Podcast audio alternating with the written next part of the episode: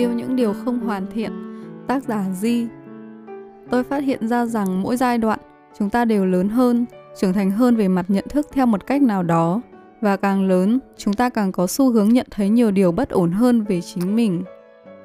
Những ngày thơ ấu, tôi đã mơ hồ biết rằng có vài điểm khiến tôi không lấy làm vui vẻ gì về mình. Ví như tôi biết mình mít ướt và hay khóc nhè, ví như tôi rất nhát người lạ và có xu hướng ẩn mình khi một ai đó không thân quen tiến lại gần. Ví như tôi chẳng mấy nhanh nhạy với những con số hay các hoạt động thể chất. Đó chỉ là khởi đầu cho việc tôi đã bước đầu biết suy xét chính mình và tìm ra những điều khiến tôi không mấy hài lòng về bản thân.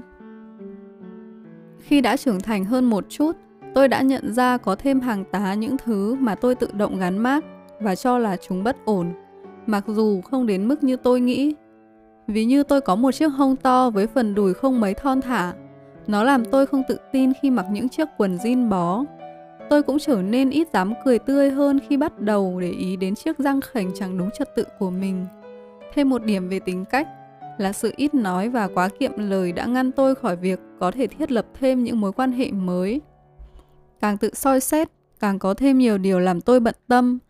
Đôi khi, những điều nhỏ nhặt đó rút cạn nguồn năng lực tích cực trong tôi, khiến tôi càng ngày càng trở nên thiếu tự tin, ngại giao tiếp và biệt lập hoàn toàn trong chiếc kén tự tạo những điều ấy cứ bám giết lấy tôi, khiến tôi nhiều lần hoài nghi chính mình. Chúng trở thành thứ gông cùm kiên cố do chính tôi đặt lên người, chứ chẳng phải do ai hay thứ định kiến nào ép buộc. Chúng ngăn tôi sống đúng với bản chất thật, ngăn tôi đến với con đường khám phá và tìm ra điều tốt đẹp cốt lõi nằm sâu bên trong, ngăn tôi tận hưởng và làm chủ cuộc sống. Và thỉnh thoảng, chúng làm tôi lạc lối. Tôi đã từng khóa chặt mọi cảm xúc của mình vào trong, cố tỏ ra thờ ơ với mọi tác động xảy ra bên ngoài, ép mình tỏ ra mạnh mẽ trước mọi người chỉ để không phải trở thành một người yếu đuối mau nước mắt. Tôi đã từng đứng trước gương hàng giờ, nhìn chăm chăm vào phần hông to của mình và chìm trong những suy nghĩ giả tưởng rằng tôi sẽ trông tuyệt hơn như thế nào nếu chúng có thể biến mất. Tôi cũng từng cố hòa vào những câu chuyện phiếm không mấy hứng thú của những người đồng nghiệp chỉ vì sợ sẽ trở thành kẻ lập dị, cô độc và lạc lõng trong mắt mọi người.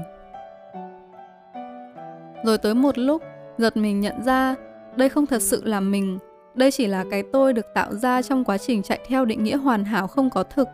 Nhận ra bấy lâu nay, không chỉ có cuộc đời này mà chính tôi cũng đang tự làm khó mình.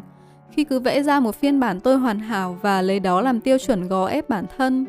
Rồi cứ thế, mãi miết chạy theo một khuôn thước vô hình rằng mọi điều phải tốt hết mức có thể, không được phép sai lệch, để rồi dần quên mất giá trị của chính mình, quên mất rằng thì ra cũng nên dịu dàng với bản thân một chút. Những gì không thể thay đổi, hãy chấp nhận và sống chan hòa với chúng. Ai đó đã nói với tôi như vậy. Tôi bắt đầu làm bạn với những chiếc áo thun rộng dài qua hông, bắt đầu thấy chiếc răng khỉnh của mình cũng thật xinh yêu, và thôi tự dằn vặt chính mình bởi kiệm lời ít nói. Thay vào đó, tôi tập trung làm những điều mình thích, trau dồi năng lực của bản thân, mở lòng hơn với những người xung quanh, tự khám phá chính mình và tìm kiếm những điều tốt đẹp thật sự tạo nên việc tôi là ai. Tuy tôi không hoạt náo, không sở hữu một đôi chân thon gọn hay một bộ óc khôi hài, nhưng tôi là duy nhất với những giá trị của riêng mình, vậy là đủ. Cứ thế, chiếc kén tự tạo bị phá vỡ, dẫu không còn là con bướm đẹp nhất, tôi vẫn muốn bay với niềm kiêu hãnh khôn cùng.